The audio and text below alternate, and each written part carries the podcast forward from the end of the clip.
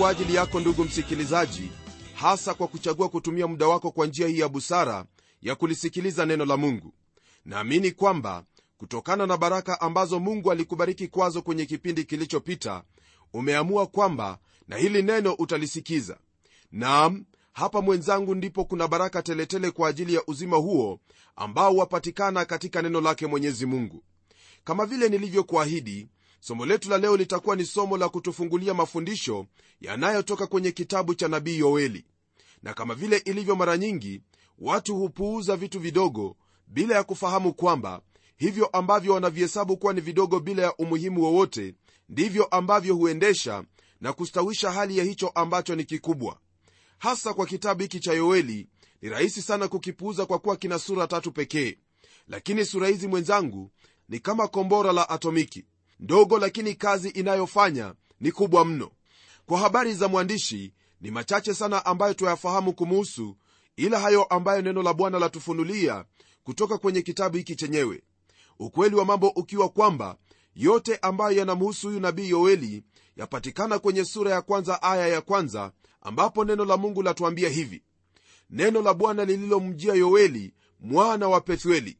Hakuna lingine ambalo twalipata kuhusu yoeli ila jina hili la baba yake. Jina lake nabii huyu yaani jina hilo yoeli lina maana kwamba yehova ndiye mungu.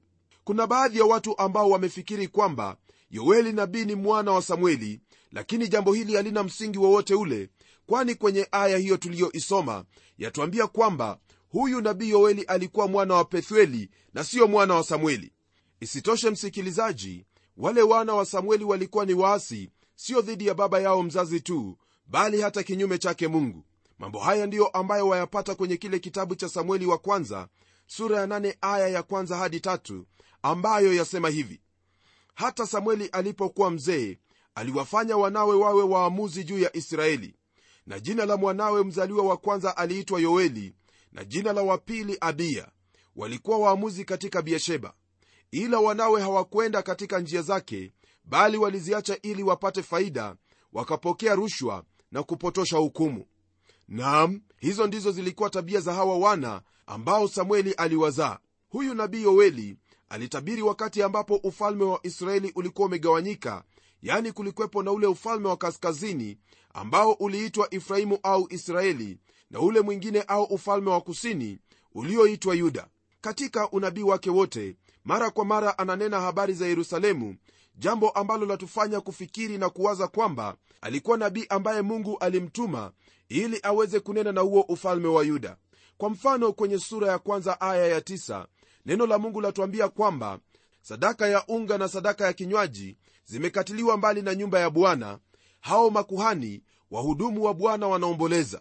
Rafiki msikilizaji kumbuka kwamba nyumba ya bwana ilikuwepo yerusalemu ambao ulikuwa ni mji mkuu wa ule ufalme wa kusini au yuda. Pamoja na hii anautajia huo mji mtakatifu au mji mkuu wa wakati ule ambao ni yerusalemu kwa kusema hivi kwenye sura ya tatu aya ya 20 bali yuda atahudumu milele na yerusalemu tangu kizazi hata kizazi. Kisha unaporudi nyuma kidogo kwenye aya ya17 katika sura hiyo ya tatu neno la mungu lasema haya hivyo ndivyo mtakavyojua ya kuwa mimi ndimi bwana mungu wenu nikaaye sayuni mlima wangu mtakatifu ndipo yerusalemu utakapokuwa mtakatifu wala wageni hawatapita tena ndani yake kamwe. Huyu nabii yoeli ndugu msikilizaji ni miongoni mwa hao manabii waliotangulia kuonekana israeli jumla yao ikiwa ni manabii yapata 50 yaaminika kwamba yoeli alianza huduma yake kama nabii wakati wa utawala wa yoashi mfalme wa yuda tukio ambalo lamfanya awe rika au kuhudumu wakati mmoja na eliya na elisha wazo kuu ambalo hasa unabii huu utashughulika nao ni kuhusu siku ya bwana ambayo imetajwa mara tano kwenye kitabu hiki.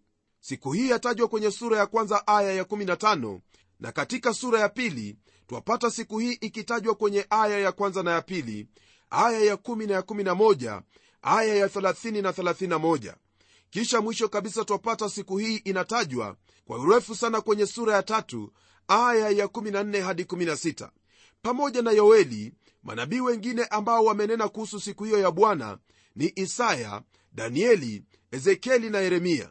Zakaria ambaye pia anahitajia siku hiyo anatilia mkazo sana kwa kuita siku ya bwana kuwa ni siku hiyo. Huenda swali lako msikilizaji ni hili. Je siku hiyo ambaye yatajwa hapa ni siku ya aina gani? Siku hiyo mwenzangu ni siku yake bwana au siku ya yehova yoeli ndiye wa kwanza miongoni mwa manabii kutanguliza kutujulisha kuhusu siku hii katika unabii. Alisimama kwenye kilele cha mlima wa unabii ulioandikwa na kupitia macho ya kiroho aliona karne nyingi zikipita hadi siku hiyo ya bwana ikawadia na kufika. Siku hiyo ya bwana msikilizaji ni jina ambalo latumika kuhusu siku hiyo ambayo bwana atakuwa kwenye usukani hapa duniani pamoja na mbinguni. Na hasa ina maana kubwa sana kwenye maandiko ambayo yanakuhusu wewe kama mtoto wa mungu. Siku hiyo pia yajumuisha wakati ambapo kristo atakuwa akitawala ulimwengu huu yani nina maana ya ufalme wake wa miaka elfu moja. Yoeli katika kutuelezea kuhusu siku hiyo atakuwa wazi kabisa kutufahamisha kwamba siku hiyo itatangulizwa na dhiki kuu. Siku hiyo ya bwana ndugu msikilizaji ni siku hiyo ambapo kristo atawaharibu waovu wote pamoja na uovu wao kisha kuimarisha ufalme wake ambao utahudumu milele na milele. Ufalme huo kwa kuwa utakuwa ni wa milele hakutakuwepo na utawala mwingine ambao utakuwepo tena baada ya hapo.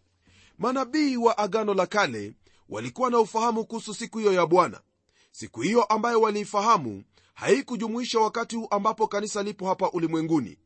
Hii ni kwa kuwa hakuna mmoja wa manabii aliyenena kuhusu kuwepo kwa kundi hili watakaoitwa au kuchaguliwa toka katika taifa la israeli na mataifa mengine pamoja na lugha na kabila zote za ulimwengu ambalo litajulikana kama kanisa. Hakuna nabii yeyote aliyeandika lolote kuhusu kundi hili liitwalo kanisa ila kuna vidokezo kuhusu kundi hili kuwepo hasa katika kitabu cha isaya ambapo neno la mungu lanena kuhusu huyo atakayetoka kwenye shina la yese na mataifa watamtumaini. Mtume yakobo kwenye ule mkutano wa kwanza wa kanisa alinena kuhusu wakati huo wa kanisa na siku hiyo ambayo yaitwa siku ya bwana. Jambo hili hasa ndilo ambalo twalipata kwenye kitabu cha matendo ya mitume sura ya 15 aya hiyo ya 14 hadi 17 ambayo yanena kama ifuatavyo. Simeoni ametueleza jinsi mungu hapo kwanza alivyoangalia mataifa ili achague watu katika hao kwa ajili ya jina lake. Na maneno ya manabii yapatana na hayo kama ilivyoandikwa baada ya mambo haya nitarejea nami nitajenga tena nyumba ya daudi iliyoanguka nitajenga tena maanguko yake nami nitaisimamisha ili wanadamu waliosalia wamtafute bwana na mataifa yote ambayo jina langu limetajwa kwao asema bwana ajulishaye hayo tangu milele. Mpendwa msikilizaji ni kwa msingi huu ndipo mungu yuwaita watu kutoka kwa mataifa ili kwamba mataifa wote waliosalia waliitie jina la bwana na kumtafuta. Naamini kwamba kutakuwepo na watu wengi ambao watamrudia bwana wakati huo kuliko vile ambavyo imeshuhudiwa katika historia ya kanisa la sasa. Mungu anafuata mpangilio huu kwa kuwa ndiye anayefahamu yote tangu milele hata milele. Kwenye unabii huu wa yoeli msikilizaji kuna baadhi ya mambo ambayo napenda kutajia yaliyo ya muhimu kwako kufahamu. La kwanza ni hilo ambalo tayari nilikuwa nimetaja hapo awali kwamba yoeli ni nabii wa kwanza kuyaandika hayo ambayo mungu alinena pamoja naye. Pamoja na hili yoeli alifunuliwa kuhusu siku hiyo itakayokuja yani siku ya bwana. Hata hivyo sidhani kwamba aliliona kanisa na kama vile nilivyosema hapo awali hakuna hata mmoja wa manabii aliyeona kuhusu kuja au kuwepo kwa kanisa. Bwana wetu yesu kristo alipokuwa kwenye ule mlima wa mzeituni watu ambao walikuwa wanafunzi wa agano la kale walimwendea na kumuuliza kuhusu ishara ya kutukia mambo hayo hasa mambo hayo ambayo walikuwa wakimuuliza ni haya ambayo nabii yoeli atakuwa akinena sana kuyahusu pamoja na yale ambayo wale manabii wengine ambao nimewatajia hapo awali yani ezekieli danieli na yeremia na isaya walinena kuyahusu. Jibu ambalo kristo aliwapa hamkuwemo na lolote alilotaja kuhusu msalaba. Pia hakutaja kuhusu kuja kwa roho mtakatifu kanisa au kunyakuliwa kwa kanisa bali mara moja alitelemka na kunena habari ya siku hiyo ambayo ni siku ya bwana. Alitaja kuhusu siku hiyo na kuipa tarehe lakini siyo kwenye kalenda yetu ila ni matukio ambayo yatakuwepo ambayo yatakuwa kitambulisho cha siku hiyo hasa kwenye aya ya15 katika kitabu cha mathayo sura ya 24 ambapo neno la mungu lasema haya. Basi hapo mtakapoliona chukizo la uharibifu lile lililonenwa na nabii danieli limesimama katika patakatifu asomaye na afahamu mwenzangu kwa jinsi hivyo ndivyo ambavyo wale watu wa israeli watafahamu kwamba matukio ya siku hiyo ya bwana yameanza kutendeka na pamoja na wao wale ambao watakuwa wamebakia hapo ulimwenguni ambao watafahamu kuhusu matukio hayo basi wataelewa na kufahamu kwamba ni siku ya bwana ndiyo ambayo imewadia. Kulingana na huyu nabii siku hiyo ya bwana yaanza kwa giza ambayo ina maana ya dhiki shida matatizo na uchungu mwingi. Hili hasa ni sambamba na siku ya kiebrania ambayo huanza jioni mara jua linapotua. Hili ndilo ambalo walipata kwenye kitabu cha mwanzo sura ya kwanza aya ya tano sehemu ya pili ambayo yasema kwamba ikawa jioni ikawa asubuhi siku moja. Kwa kawaida msikilizaji sisi huanza siku yetu mara kunapokucha lakini mungu huihesabu siku kuanzia jioni. Huyu nabii yoeli ni tofauti sana na manabii wengine hasa nabii kama hosea kwa kuwa hakuna sehemu yoyote ambayo amejitaja ila kwenye aya hiyo ya kwanza tu ambayo yatupa jina la baba yake. Iwapo alikuwa na mke au hakuwa naye ni jambo ambalo hatuwezi kutambua. Nabii huyu ni wa kipekee kwa kuwa hakulaumu israeli jinsi walivyomwacha mungu na kugeukia sanamu na kuziabudu ijapokuwa hiyo ndiyo iliyokuwa dhambi ya wazi wakati huo. Ni kosa moja tu ambalo yoeli analitaja nalo lilikuwa kuhusu ulevi na unywaji wa mvinyo. Ndugu msikilizaji kuna mambo maalum ambayo yamo kwenye kitabu hiki cha yoeli au katika unabii huu wa yoeli. Hili hasa ni kwamba unabii huu waanza katika njia ya kipekee kwa kuelezea kuhusu nzige zitakazokuwepo juu ya nchi kwa sababu ya uwasi wao dhidi ya mungu nzige hizo ndizo anazitumia kama mfano wake wa kuelezea hayo ambayo yatatukia siku ya bwana au hukumu zitakazokuwepo wakati huo. Sura ya kwanza unapoisoma waweza kufikiria kuwa ni mchezo mzuri wa kuigiza. Na mwisho kuna sehemu hii ya ajabu ambayo yanena kuhusu kumwagiwa roho mtakatifu kwa hao ambao ni watumishi na wajakazi wake bwana. Sehemu hii ndiyo ambayo mtume petro aliinukuu alipokuwa akihutubu siku hiyo ya pentekoste maandiko hayo ambayo petro aliyetumia ndiyo ambayo tuyapata kwenye sura ya pili ya hiki kitabu cha yoeli aya hiyo ya 28 hadi 29 kuna tafsiri tofauti kuhusu tukio hilo la roho mtakatifu kwa ajili ya watu wa mungu ambalo hasa tutalizingatia viwavyo baadaye. Kwenye sura ya kwanza msikilizaji wazo kuu au swala ambalo nabii analishughulikia ni kuhusu hukumu ya mungu kwa kutumia nzige ambayo pia ni tazamio la siku hiyo ya bwana na kama nabii wa kwanza kunena kuhusu siku hiyo ya bwana anatuelezea kiundani kuhusu maana ya siku ya bwana.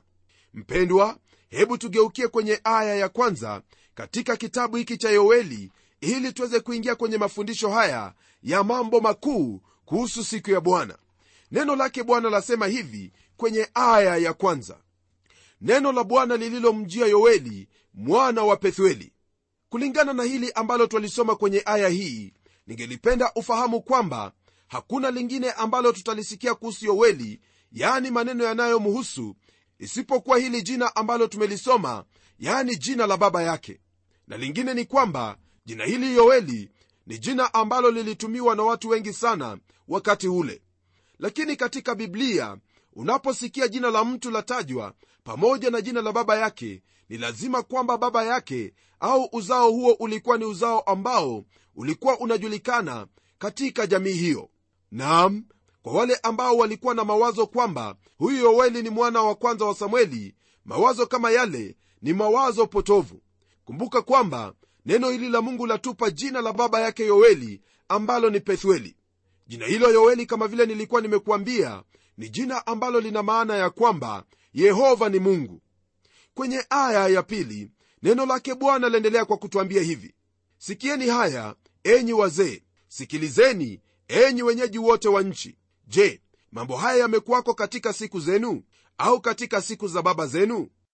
Wakati huu ambapo nabii yoeli alikuwa akitabiri nchi ya israeli ilikuwa imevamiwa na nzige. Licha ya nzige kuwepo kwenye nchi hiyo yoeli anawaita wazee na kuwauliza iwapo jambo kama hilo liliwahi kutokea katika nchi hiyo wakati wao au wakati wa baba zao. Jibu lao mara moja ni kwamba hawakuwahi kuona nzige kama hizo. Hili ndugu msikilizaji ni jambo ambalo lawatofautisha na kizazi hiki ambacho mara kwa mara chafurahia yale yaliyopita. Nam utawasikia watu wakinena jinsi walivyokuwa wakiimba na kufurahia ushirika wao na mambo kama hayo. Rafiki yangu ni vyema kutambua hayo ambayo si ya kawaida ili ufahamu ni hatua gani utakayoichukua. Mara nyingi watu wanapochukulia mambo kuwa ni ya kawaida basi kile ambacho hufanyika ni kwamba huwa hawajiandai kwa ajili ya lolote lile. Lakini mtu anapofahamu kwamba hili ambalo limetokea ni jambo jipya na kulitambua kwa jinsi hiyo basi afanye mzaha kuhusu jambo hilo bali hujiandaa ili aweze kuchukua hatua ambayo itamsaidia kuhusu jambo hilo. Kwenye aya ya tatu neno lake bwana laendelea kwa kutwambia hivi waarifuni watoto wenu habari yake watoto wenu wakawaambie watoto wao na watoto wao wakakiambie kizazi kingine. Kwenye aya hii yoeli anawaambia hao wazee kwamba hicho walichokiona wawaarifu watoto wao kwa kuwa hakutakuwepo na hali kama hiyo tena. Najua kwamba hili ni andiko ambalo la kukumbusha maneno yake yesu kwenye ule mlima wa mzeituni ambapo alinena kuhusu dhiki hiyo kuu ambayo haijakuwepo tangu mwanadamu aumbwe na wala baada yake haitakuwepo. Hili ndugu msikilizaji ni kulingana na kitabu cha mathayo sura ya 24 ambapo neno lake bwana latuambia hivi kwenye aya hiyo ya 15 hadi 27 basi hapo mtakapoliona chukizo la uharibifu lile lililonenwa na nabii danieli limesimama katika patakatifu asomaye na afahamu. Ndipo walio katika uyahudi na wakimbie milimani naye aliye juu ya dari asishuke kuvichukua vitu vilivyomo nyumbani mwake wala aliye shambani asirudi nyuma kuichukua nguo yake ole wao wenye mimba na wanyonyeshao siku hizo. Ombeni ili kukimbia kwenu kusiwe wakati wa baridi wala siku ya sabato. Kwa kuwa wakati huo kutakuwepo dhiki kubwa ambayo haijatokea namna yake tangu mwanzo wa ulimwengu hata sasa wala haitakuwapo kamwe. Na kama siku hizo zisingalifupizwa asingeokoka mtu yeyote lakini kwa ajili ya wateule zitafupizwa siku hizo. Wakati huo mtu akiwaambia tazama kristo yupo hapa au yuko kule msisadiki. Kwa maana watatokea makristo wa uongo na manabii wa uongo nao watatoa ishara kubwa na maajabu wapate kuwapoteza kama yamkini hata walio wateule. Tazama nimekwisha kuwaonya mbele. Basi wakiwaambia yuko jangwani msitoke yumo nyumbani msisadiki kwa maana kama vile umeme utokavyo mashariki ukaonekana hata magharibi hivyo ndivyo kutakavyokuwa kuja kwake mwana wa adamu. Mpendwa msikilizaji hayo ni maneno ambayo bwana yesu kristo aliyanena kuhusu siku hiyo ambayo ni siku ya bwana. Kumbuka kwamba nabii yoeli atatumia mfano wa nzige ili kuelezea siku hiyo ya bwana. Nam siku hiyo ya bwana kama vile tumesoma kutoka kwenye neno lake bwana itakuwa ni siku ya dhiki mno na wakati huo maswali yote yataondoshwa kwa maana kila mtu atapata jibu kutoka kwa maneno yake yesu. Nam kuna shida nyingi ambazo watu wamezipitia na mara kwa mara kuna hao ambao waweza kulinganisha au kufananisha nyakati hizo na wakati ambapo shida zilikuwepo hapo nyuma.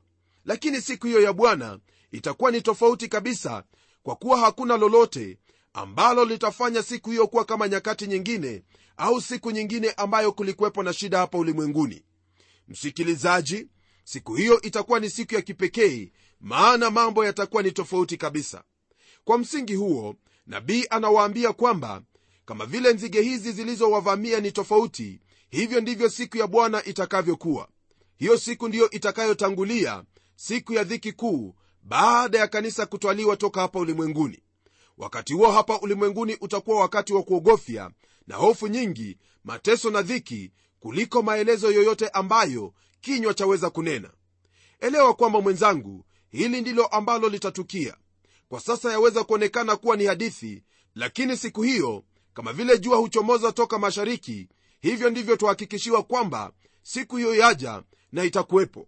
Namshukuru mungu kwamba kanisa au kwa usawa wale ambao wamemwamini bwana yesu kristo hawatakuwepo hapa maana watakuwa wamenyakuliwa.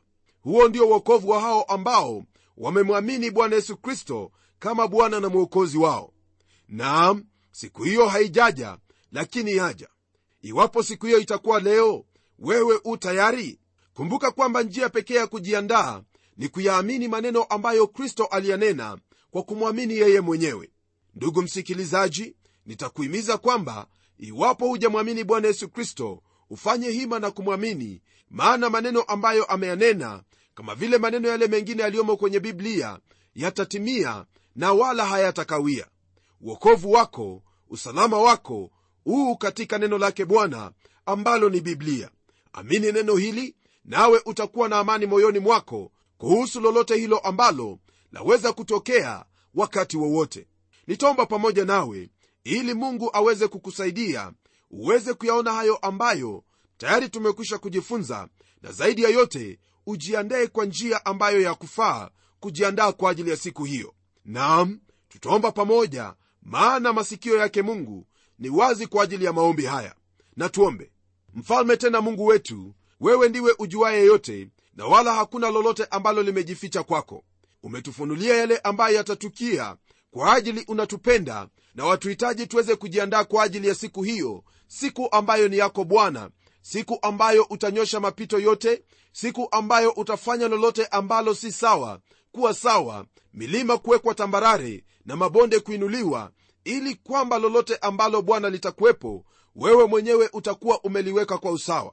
Ni ombi langu kwamba ndugu yangu msikilizaji anapoyatafakari maneno haya utamsaidia kufahamu kuwa hakuna njia nyingine yoyote ile ya kujiandaa vyema kuhusu siku hiyo ambayo ni siku yako ila kumwamini huyo aliyenena kuhusu siku hii ambayo ni wewe na hasa umeinena viwazi kabisa kwa mwana wako yesu kristo ambaye ametuelezea kuhusu yale ambayo twahitaji kufanya. Ni ombi langu kwamba mtoto wako anapoendelea kulisoma neno lako haya yote atayafahamu kwa usawa ili aweze kuenenda katika njia hizo ambazo zitakupendeza wewe maana dhiki hiyo hasa itakuja kwa wale ambao hawaja kuamini wale ambao wameasi dhidi ya maagizo yako maadili yako na neno lako pamoja na kumwasi kristo ambaye ulimtuma ili aweze kutuokoa. Asante bwana maana najua kwamba utamtendea ndugu yangu utampa hekima na maarifa na macho ya kuona yale yaliyo ndani ya hili neno lake bwana kusudi awe jinsi ambavyo anahitajika kuwa machoni pako.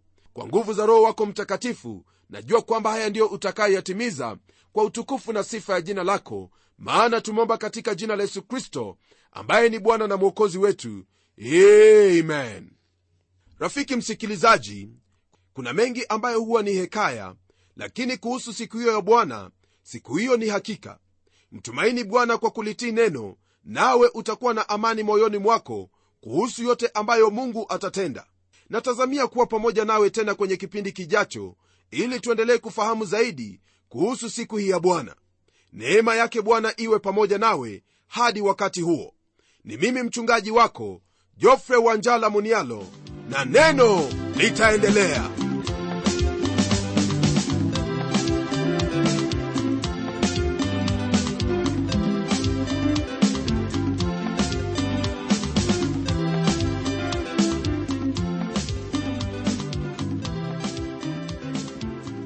Ndiyo msikilizaji wangu neno litaendelea. Lakini kwanza hebu nikupe anwani yetu ili utueleze jinsi hiki kipindi cha neno kinakubariki. Andika barua yako kwa mtayarishi kipindi cha neno transworld radio. Sanduku la posta ni 21514 nairobi kenya. Pia waweza kutumia anwani yangu ya email ambayo ni pomodo at twr co